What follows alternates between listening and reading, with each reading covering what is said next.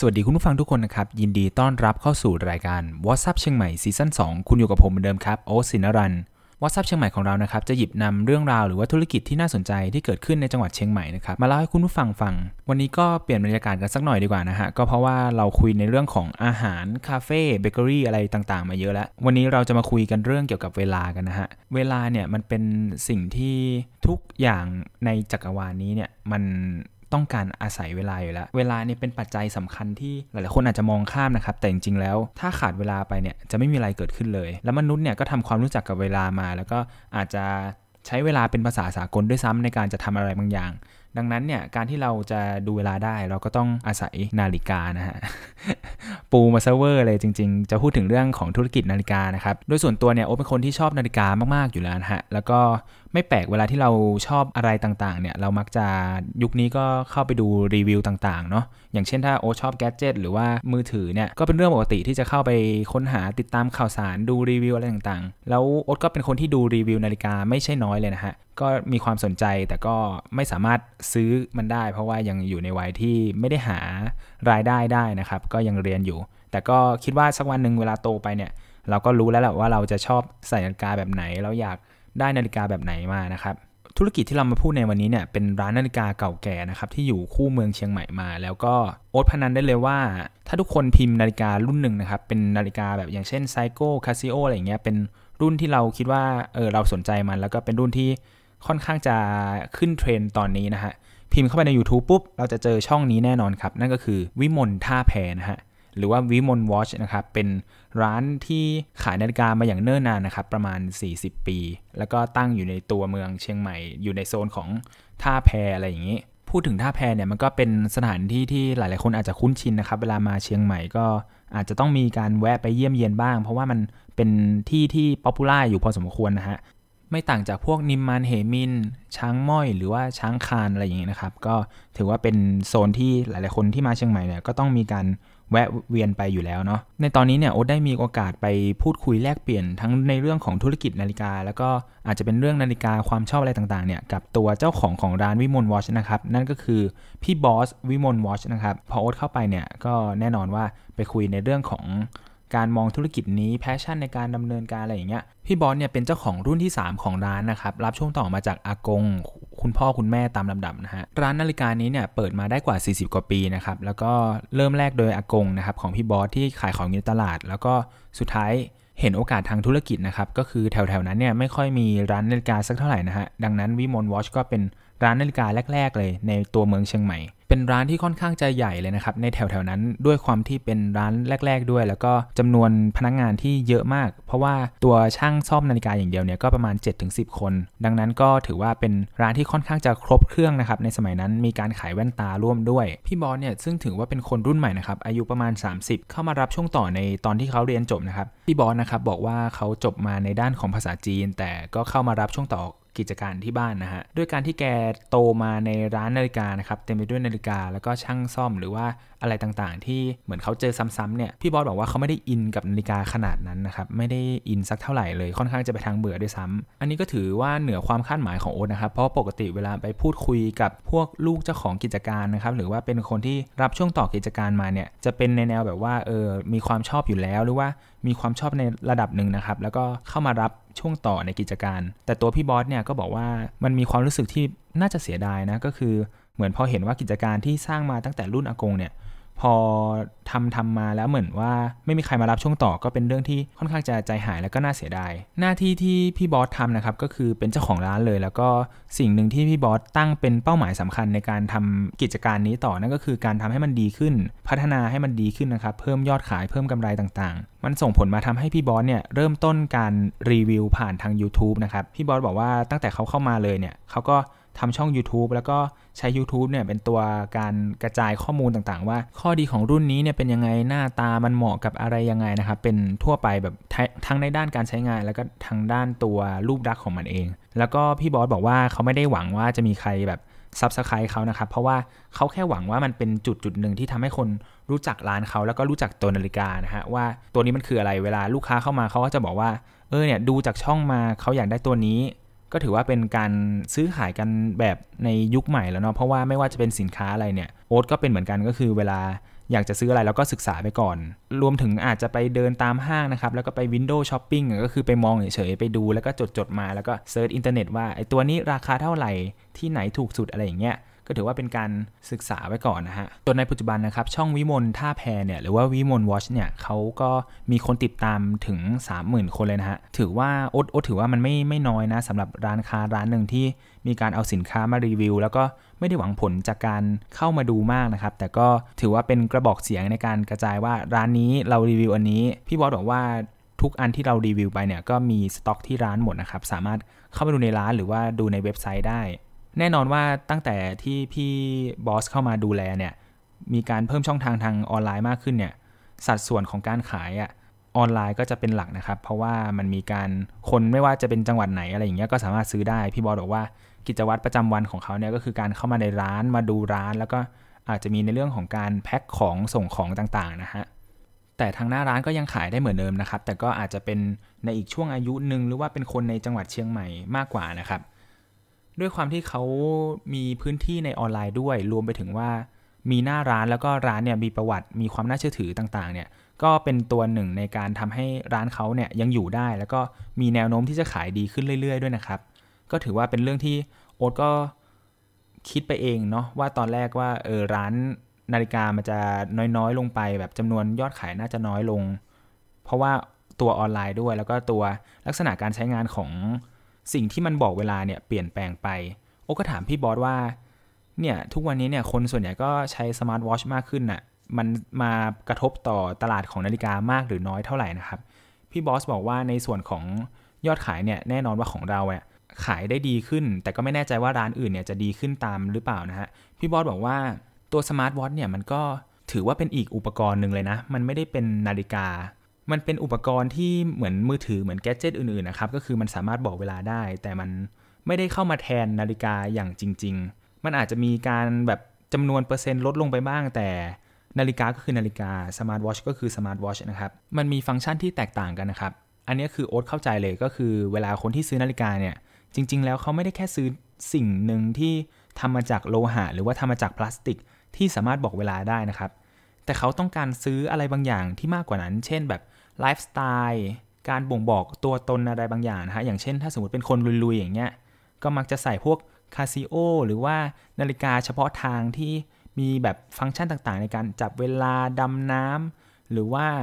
กันโคลนกันฝุ่นนะฮะกันแรงดันมากๆ อะไรอย่างนี้ ก็ถือว่าเป็นการบ่งบอกไลฟ์สไตล์อย่างหนึ่งเนาะซึ่งไอสมาร์ทวอชเนี่ยมันก็บ่งบอกไลฟ์สไตล์แต่โอ๊ตรู้สึกว่ามันไม่ได้ชัดเท่ากับตัวนาฬิกาจริง ๆ ที่ทุกวันนี้เนี่ยก็ยังมีมากมายนะครับ แล้วก็ มีการผลิตออกรุ่นใหม่มาเรื่อยๆนะฮะก็ถือว่าเป็น 2 ตลาดที่เหมือนจะเหมือดเหมือดกันแต่ ก็ถือว่าเป็น 2 ตลาดที่เหมือนจะแบบมีความคลุมเครืออะไรบางอย่าง ในตอนที่มันมาซ้อนกันแต่จริง ๆ แล้ว มันไม่ได้มันไม่ได้กืนกินกันและกันเท่าไหร่นะครับเพราะว่าแต่ละตลาดก็มีกลุ่มลูกค้าเฉพาะอยู่แล้ว อย่างเช่นโอ๊ตเนี่ยทุกวันนี้จริง ๆ ก็ถือว่าเป็นคนรุ่นใหม่ แล้วก็สามารถจะเอาเงินไปซื้อสมาร์ทวอชก็ได้ แต่ส่วนตัวโอ๊ตเป็นคนที่ชอบนาฬิกาแบบดั้งเดิมมากกว่า ซึ่งมันก็เป็นการบ่งบอกหลาย ๆ อย่างเนาะ มันเป็นการบ่งบอกตัวตน ดังนั้นก็ถือว่าพี่บอสบอกว่ามันไม่ได้มีนัยยะสำคัญขนาดนั้นสักเท่าไหร่ และในความคิดส่วนตัวของอีกอย่างหนึ่งนะครับ ก็คือโลกทุกวันนี้ในปัจจุบันที่มันมีเทคโนโลยีอะไรมากมายเนี่ย มันมีความแบบหวือหวา หรือว่าการแบบแตะสัมผัสวืบวาบอะไรอย่างเงี้ย ก็คือมีแอนิเมชันแอนิเมชันมีการวัดหัวใจอะไรต่าง ๆ สุดท้ายแล้วมนุษย์ก็อาจจะมีความแบบ nostalgia อะไรบางอย่างเนาะ การรำลึกถึง อดีตที่เราคุ้นเคยนะครับ อย่างเช่นจากเทปที่แล้วนะครับเป็นเรื่องของ negative เนาะคนก็มีการหวนคืนมาใช้กล้องฟิล์มเป็นบางครั้งบางครานะครับ เป็นพอหายคิดถึงนะฮะแล้วก็แน่นอนว่าเรื่องนาฬิกาก็เป็นหนึ่งในนั้นเช่นกัน บางคนอาจจะมีทั้งสมาร์ทวอชแล้วก็เป็นนาฬิกาแบบดั้งเดิม ไม่ว่าจะเป็นควอตหรือว่าเป็นแบบอัตโนมัติหรือว่าไขลานก็ช่างนะฮะ ก็ถือว่าเป็นธรรมชาติของคนนะ โอ๊ตคิดว่ามัน ธุรกิจอนาล็อก หรือว่าแมนนวลต่างๆเนี่ยมันไม่ได้หายไปจากมนุษย์หรอกครับ มันเป็นรสนิยมหนึ่งเป็นกลุ่มตลาดหนึ่งมันอาจจะไม่ได้มากขึ้นนะครับ แต่ทุกอย่างล้วนมีเสน่ห์ของมัน กลับมาที่เรื่องของพี่บอลนะครับ ก็คือการทำงานของพี่บอลเนี่ยก็จะเข้าไปในร้านเนาะอย่างที่บอกไปเข้าร้านทุกวัน แต่ละวันเนี่ยก็ต้องอัปเดตนาฬิกาว่าวันนี้จะถ่ายรีวิวอะไรดีนะครับ เพราะว่าพอเขาทำช่องมาในระดับหนึ่งแล้วเนี่ยก็เป็นที่รู้จักในวงการของ ผู้ซื้อแล้วก็ผู้ขายด้วย อย่างเช่น ถ้าเป็นตัวแทนของยี่ห้อต่างๆ เนี่ย พี่บอสบอกว่าพอเห็นเขารีวิวอะไรเยอะๆ แล้วเนี่ย ตัวคู่แข่งก็จะเหมือนแบบ เหมือนถ้าเขารีวิว Orient นะครับ ยี่ห้อ Orient มา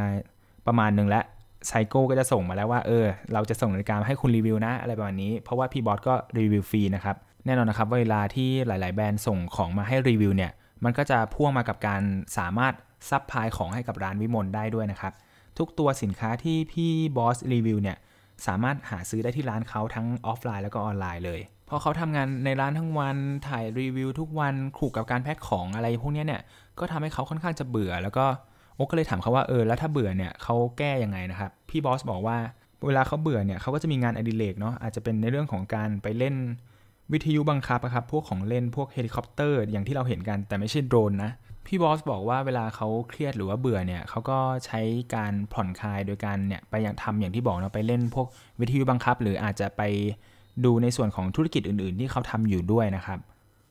พี่บอสบอกว่าอนาคตนะครับอีก 5 ปี 10 ปีเนี่ยเขาไม่แน่ใจด้วยซ้ำว่าเขาจะเลิกทำหรือเปล่านะฮะแต่ก็เท่าที่โอถามเนี่ยพี่บอสบอกว่าเขาจะทำห้องเป็นห้องสำหรับการถ่ายรีวิวโดยเฉพาะเลยนะครับ ก็คือมีการจัดแสงอะไรแบบทำจริงจังเลยอะ แต่โอก็งงว่า เออ แล้วเขาเบื่อไม่ใช่หรอเขาแบบอีก 5 ปี 10 ปีเขายังไม่รู้เลยว่าเขาจะเลิกทำหรือเปล่า แต่พี่บอสบอกว่าคติของพี่บอสก็คือ ยังไงก็ต้องทำให้ปัจจุบันอะมันดีที่สุดก่อน ถึงแม้ว่าเขาจะเบื่อเนี่ยพอเขาเบื่อเขาก็พักอะไรอย่างเงี้ยครับก็ถือว่าเป็นการดำเนินธุรกิจที่ไม่ค่อยได้เห็นแล้วก็ไม่ค่อยได้ยินเนาะเพราะว่าส่วนใหญ่ก็จะได้ยินแต่ในเรื่องของแบบแพชชั่น ความหลงไหล แบบทำกับมันได้ตลอดสามารถอยู่กับสิ่งที่มีความสุขได้ตลอด แต่อันนี้ก็ถือว่าเป็นมุมมองใหม่ๆที่โอ๊ตได้มานะครับพอนั่งคุยคุยกันไปนะครับ ก็คือโอ๊ตเนี่ยเป็นคนที่มีความสงสัยแล้วก็เชื่อว่าผู้ฟังหลายคนนะครับ ก็มีความสงสัยในจุดนี้เหมือนกัน นั่นก็คือเรื่องของทำไมร้านนาฬิกาจะชอบมาคู่กับร้านแว่นนะครับ เป็นร้านเดียวกัน ก็เลยถามพี่บอสไปพี่บอสบอกว่าอ๋อมันเป็นเรื่องง่าย ๆ ก็คือ ในยุคก่อนๆเนี่ยตัวบริษัทนำเข้านะครับ ก็คือเขาจะนำเข้ามา ทั้งในแบรนด์ของนาฬิกา แล้วก็แบรนด์ของแว่นตาด้วย เวลาเซลล์มาขายเนี่ยเขาก็จะเสนอขายทั้ง2ออย่างนะครับ ทั้งแว่นตาแล้วก็นาฬิกา แต่ในยุคนี้เนี่ยร้านทั้ง2อย่างเนี่ยเริ่มแยกออกจากกันอย่างชัดเจนแล้วนะครับ อย่างเช่นเราอาจจะเจอร้านนาฬิกาก็นาฬิกาไป ร้านแว่นตาก็แว่นตาไปนะฮะ เพราะว่า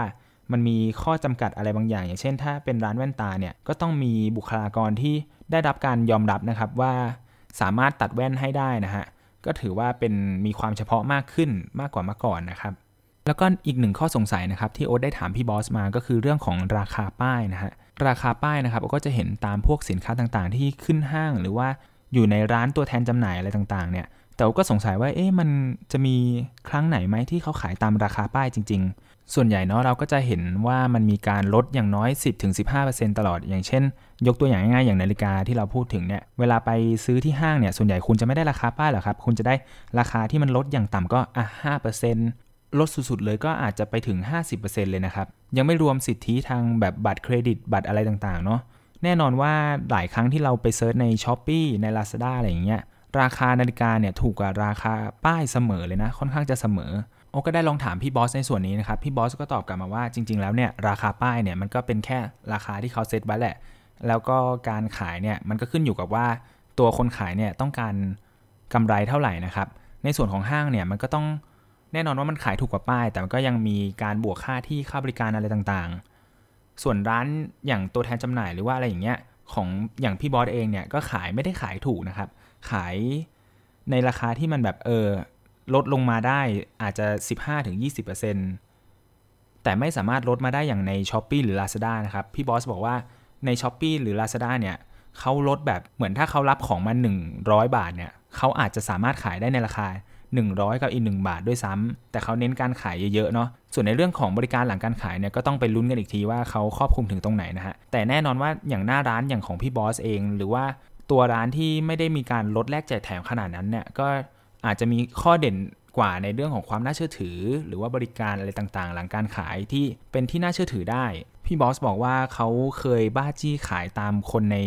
ออนไลน์นะครับ ตามร้านที่ขายอย่างที่บอกไปเนาะก็คือลดแลกแจกแถมขนาดนั้นเนี่ย แต่พี่บอสก็ทำไม่ไหวนะฮะ เพราะว่าเขาต้องมีหน้าร้านหรือว่ามีค่าพนักงงานต่างๆ ที่อยู่ในร้านด้วย พี่บอสบอกว่าจริง ๆ แล้วเนี่ยเราขายไปเท่านี้เนี่ยก็ถือว่าพอดีแล้วไม่ได้ไปบวกอะไรเพิ่มจากราคาป้ายนะครับ คือถูกกว่าราคาป้ายแน่นอนแต่แน่นอนว่ามันแพงกว่าตัวร้านค้าที่ขายในออนไลน์นะครับ ซึ่งเน้นการลดแลกแจกแถมอย่างที่บอกไป พี่บอสบอกว่าเออคนที่เข้ามาซื้อร้านวิมลวอชเนี่ยคือเขายอมจ่ายส่วนต่างจากสิ่งที่มันถูกกว่าในอินเทอร์เน็ตอะยอมจ่ายส่วนต่างนี้เนี่ยเพื่อมาหวังบริการหลังการขายที่น่าเชื่อถือนะครับ เพราะว่าตัวร้านวิมลวอชเนี่ยก็มีประวัติมาอย่างยาวนาน แล้วก็มีความแบบครบคันอยู่ในตัวของตัวเองอยู่แล้ว ดังนั้นคนที่เดินเข้ามาซื้อเนี่ยเขายอมจ่ายส่วนต่าง เพื่อประกันใจเพื่อแบบเพื่อสบายใจมากกว่าโอ้ก็เลยถามว่า เออ ถ้าคนแนวนี้เนี่ยแสดงว่าเขาต้องเป็นคนที่ มีรายได้หรือว่าทำงานแล้วสิ พี่บอสบอกว่าก็มีวัยรุ่นด้วย แต่ส่วนใหญ่จะเป็นคนที่กลุ่มที่ทำงานแล้วนะครับ แต่อย่างโอ๊ตเนี่ยนาฬิกาเรือล่าสุดที่ซื้อมาก็ซื้อแบบซื้อในร้านที่แข่งกันในออนไลน์นั่นแหละครับ เพราะว่าถือว่ายังอยู่ในวัยที่ยังหาเงินไม่ได้ก็เลย เลือกที่จะนำเรื่องของราคาเนี่ยเป็นอันดับหนึ่งอยู่แล้ว แต่คิดว่าโตไปเนี่ยการจะซื้ออะไรบางอย่างคงไม่ได้เน้นในเรื่องของราคาเป็นหลักแน่นอนเนาะ บางทีเราก็ซื้อความสบายใจนะครับ ในยุคที่มันแบบขายของในอินเทอร์เน็ต แล้วก็ตัดราคากันเนี่ย บางทีเราก็ต้องเน้นในการดูเยอะๆ ดูว่าร้านไหนน่าเชื่อถือ แล้วเขาขอบในการบริการหลังการขายเนี่ยเขารับผิดชอบเรามากเท่าไหร่นะฮะก็แล้วแต่คนเนาะบางคนก็ยอมจ่ายส่วนต่างเพื่อความสบายใจมากขึ้น โดยสรุปนะครับจากที่โอ๊ตไปคุยกับพี่บอสมาเนี่ยก็คือโอ๊ตได้เห็นอะไรหลาย ๆ อย่างนะครับ จากเดิมที่โอ๊ตไปสัมภาษณ์พวกสามเหลือง หรือว่าอะไรต่างๆ ที่เขามีความชอบในธุรกิจที่ครอบครัวเขาสร้างมาอยู่แล้วเนี่ย แต่ในส่วนนี้เนี่ยก็คือพี่บอสก็ไม่ใช่คนที่อินกับนาฬิกา หรือว่าธุรกิจของครอบครัวตัวเองมากขนาดนั้นนะครับ มันก็เลยแสดงถึงว่าจริง ๆ แล้วคนเราไม่ต้องมีความสุขกับสิ่งที่ตัวเองทำหรืออาชีพที่ตัวเองทำตลอดก็ได้ มันอาจจะมันไม่ได้ถึงกับทำร้ายตัวเองนะครับ ที่จะไปทนทำอะไรที่เราไม่ชอบแต่ ถ้าสมมติว่าเราเบื่อเบื่ออะไรอย่างเงี้ยแล้วก็หางานอดิเรกที่เป็นส่วนในการเลี้ยงใจเรา ต่อให้มันเลี้ยงตัวไม่ค่อยจะได้ แต่ถ้ามันเลี้ยงใจเราเราก็หาเวลาไปพักผ่อนกับสิ่งเหล่านั้นนะฮะโดยส่วนตัวเนี่ยสิ่งที่เห็นจากพี่บอสก็คือพี่บอสเขาท่องว่าก็แค่ทำวันนี้ให้มันดีไปก่อน เราทำให้มันดีที่สุดไปก่อนนะครับ อย่าง การทำรีวิวต่างๆเนี่ยโอ๊ตติดตามเข้ามาตั้งแต่มปลายแล้ว ตัววิดีโอของพี่บอสเนี่ยก็คือพอ warp มาจากมปลายโอ๊ตมปลายขึ้นมามหาลัยเนี่ยโอ๊ตไปดูวิดีโอหนึ่งที่รีวิวแล้วก็เอ้ยคุ้นๆเสียงคุ้นๆอะไรเงี้ยพอเข้าไปดูที่ channel อ้าววิมลวอชนี่คือเทคนิคการถ่ายหรือว่าการพูดต่างๆเนี่ยถือว่าดีขึ้นมากเลยนะฮะในในมุมมองโอ๊ตนะ แล้วก็มันก็แสดงให้เห็นว่าเขาว่าพัฒนาตัวเองตลอดต่อให้เป็นเรื่องที่เขาไม่ได้อินหรือว่าไม่ได้ชอบขนาดนั้นนะครับ ถึงแม้เขาจะรู้ด้วยซ้ำว่าในอีก 5 ปี 10 ปี เขาอาจจะเลิกก็ได้ เพราะว่าพี่บอสบอกว่าเขาเน้นความสุขของตัวเองเป็นหลัก ตรงไหนหนักไปมากไปเขาก็ไม่ทำนะฮะแล้วโอก็หวังนะครับว่าในตอนนี้เนี่ยอาจจะเป็นแรงบันดาลใจหรือกำลังใจอะไรต่างๆ ให้กับคนที่ทำงานอยู่ตอนนี้แล้วรู้สึกว่าเออฉันไม่มีความสุขกับมันเลย หรือว่าเบื่อกับมันเนี่ยก็อยากจะให้เห็นพี่บอสเป็นตัวอย่างนะครับ ก็คืองานไหนที่มันไม่ได้รบกวนความสุขของเราขนาดนั้น และมันก็ยังเป็นรายได้หลักของเราเนี่ยก็ถือว่าเราก็หาอะไรที่มันเป็นงานอดิเรกต่างๆ ช่วยเสริมช่วยรีแลกซ์เรานะครับมันอาจจะมีช่วงที่ท้อหรือว่าช่วงที่เหนื่อยบ้างนะครับ แต่ก็โอเชื่อว่ามันเป็นปกติเนาะต่อให้เราทำงานในสิ่งที่ตัวเองชอบ มันก็มีอยู่วันหนึ่งที่เราอาจจะดาวหรือว่าอาจจะรู้สึกไม่ดีบ้างก็ได้นะครับ ดังนั้นถ้ามันไม่รบกวนความสุขของเรามากขนาดนั้น ก็ขอให้ทุกคนอยู่กับการทำงานแล้วก็สู้กับมันต่อไปนะครับ แล้วก็ทำทุกวันให้ดีที่สุดอย่างที่พี่บอสบอกนะครับ ก็คือตอนหน้าเนี่ยเราจะล้มเลิกก็ได้ แต่ปัจจุบันเนี่ยตอนนี้ขอพัฒนาทุกๆขั้นตอนที่เขาทำอยู่ให้มันดียิ่งขึ้นนะครับ แล้วโอก็หวังว่า EP นี้นะครับจะทำให้หลาย ๆ คนลองนึกไปถึงนาฬิกาเรือนแรกของเรานะฮะว่ายังอยู่ไหมหรือว่าอาจจะเป็นนาฬิกาของคุณพ่อคุณแม่ที่ไม่ได้หยิบมาใส่นานนะครับ ก็ลองไปหยิบมาใส่ขึ้นข้อดูแล้วอาจจะหลงไหลในความเป็นศิลปะ หรือว่าเสน่ห์ของนาฬิกา หรือว่าเครื่องประดับที่สามารถบอกเวลาได้อย่างที่ทุกคนอาจจะนึกไม่ถึงก็ได้นะครับ วันนี้โอก็ขอตัวลาไปก่อนนะครับ ขอบคุณ CMU School of Lifelong Education นะครับ เพราะทุกคนคือผู้เรียน วันนี้โอก็ลาไปก่อน ขอบคุณครับ สวัสดีครับ